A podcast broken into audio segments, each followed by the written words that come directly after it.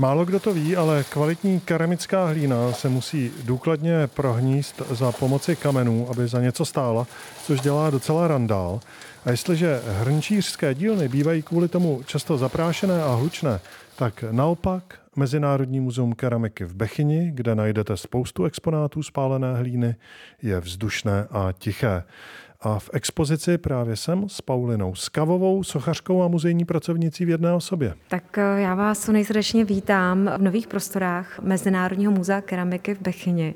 Vlastně jsme slavnostně zahájili výstavní provoz v letošním roce, protože budova prošla rozsáhlou rekonstrukcí za jednak výstavní prostory, ale pak vlastně i prostor, které jsou určené jako depozitář. Samozřejmě spousta lidí, kteří navštěvují Bechyni, tak jim eh, Mezinárodní muzeum keramiky bylo velice dobře známo, protože je to spojeno s tradicí, která se k Bechyni váže a je to právě to řemeslo, je to keramika a, a sympózia, která zde probíhala, protože ty dala vlastně základ eh, budování sbírek nebo jakéhosi sbírkového fondu. V předchozích prostorách, což byl bývavý pivovar, tak ty prostory byly, co se týče plochy, možná velkorysejší nebo větší, ale velký handicap eh, bylo klima.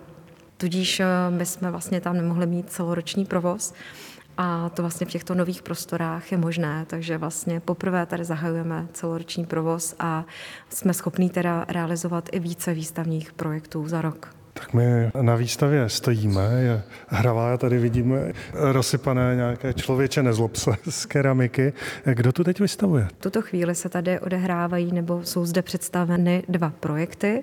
Jeden z nich se jmenuje Černobílé nic, není a přitom je, které kurátorovala kurátorka Alšovyho České galerie Tereza Svobodová a vlastně vybrala z našeho depozitu, z našich sbírek renomovaná jména, která rezonují nejen v českém keramickém prostředí, ale i světovém.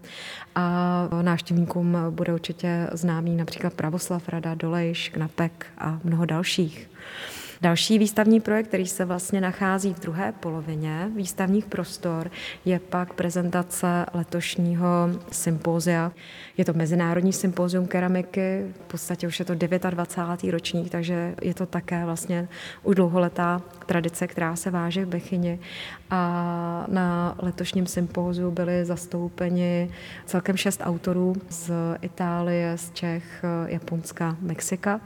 A tito autoři vlastně tady mají k dispozici dílny, samozřejmě i to místo si myslím, že je pro ně velmi inspirativní a během svého pobytu vlastně vytváří díla, která jsou zde zastoupena přímo na výstavě. Ta koncepce potom do budoucna počítá s jak častou obměnou výstav. Tyto dvě výstavy můžou návštěvníci vidět do ledna roku 2022.